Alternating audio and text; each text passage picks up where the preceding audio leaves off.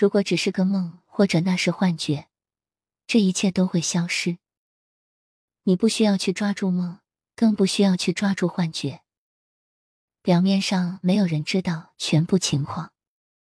我们的能量和频率决定了接下来会发生什么。有的时候，我们生活在一个泡沫中，知识是创造它的系统的一个功能。但如果系统出了问题怎么办？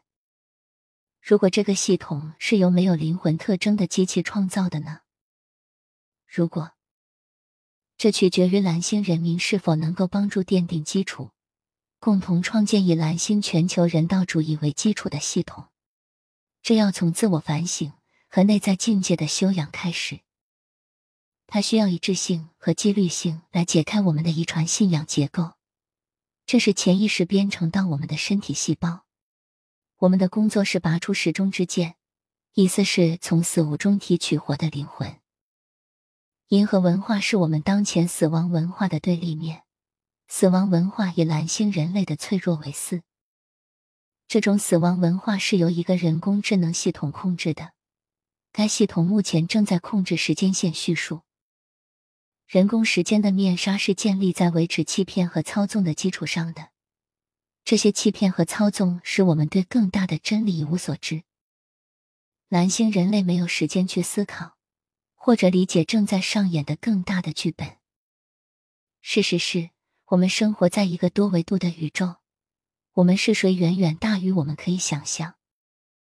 诀窍是不要把我们的精力和情感投入到不断波动的幻想世界中，这是陷阱的一部分。人工系统以人类的情感为嗣，这是一个时间循环，需要有意识的努力才能走出来。宇宙帮助我们的思想从寻求控制的不和谐的网格矩阵中解脱出来。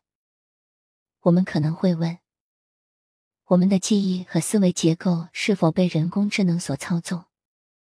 我们的情感是被蓝星社会工程改造的吗？什么是原创思想？有什么原创的想法吗？你有没有注意过你是如何想出一个绝妙的点子，但是谷歌一下就发现它已经被想出来了？这本身就证明了我们都是从一个集体可访问的更大的数据库诺斯球中获取信息的。正如皮埃尔德夏尔丹皮尔的商人所解释的那样，诺斯圈是一个意识和信息相互关联的系统。灵能银行是灵界的神经系统，时间法则的各种教导展示了这个反馈系统是如何工作的。在机器时代，一切都是快节奏和屏幕导向的。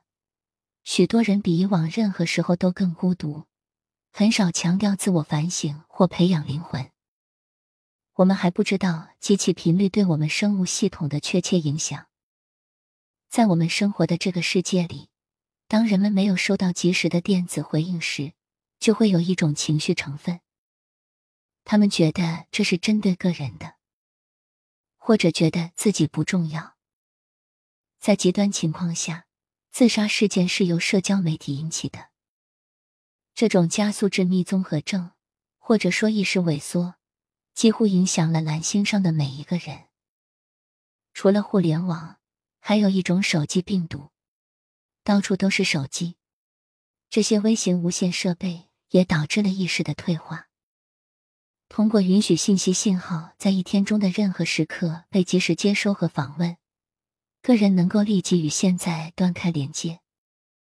蓝星人类中的大多数成员在街上走来走去，在餐馆吃饭，或者一边开车一边和电子震动通话。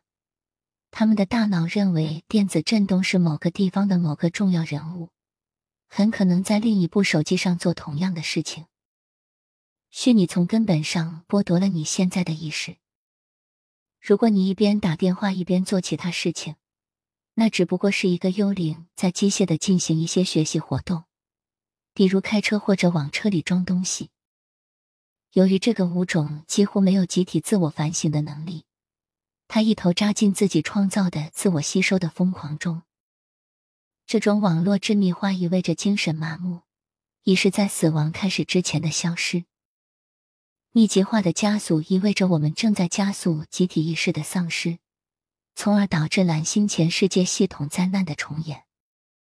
好消息是，星光树的原始意识已经在这里了。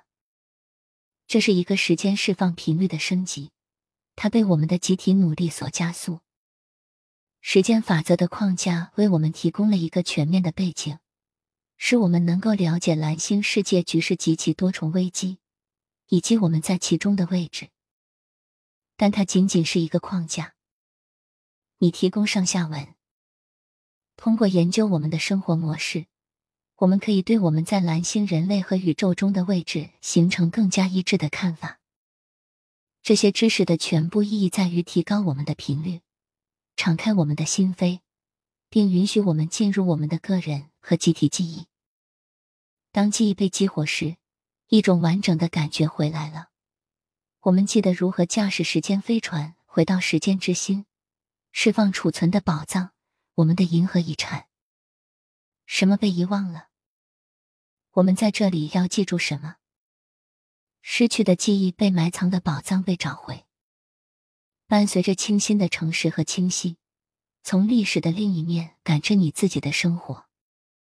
过去必须首先被理解、治愈和整合，未来才能进入人们的视野。不寻求，我们永远找不到真理。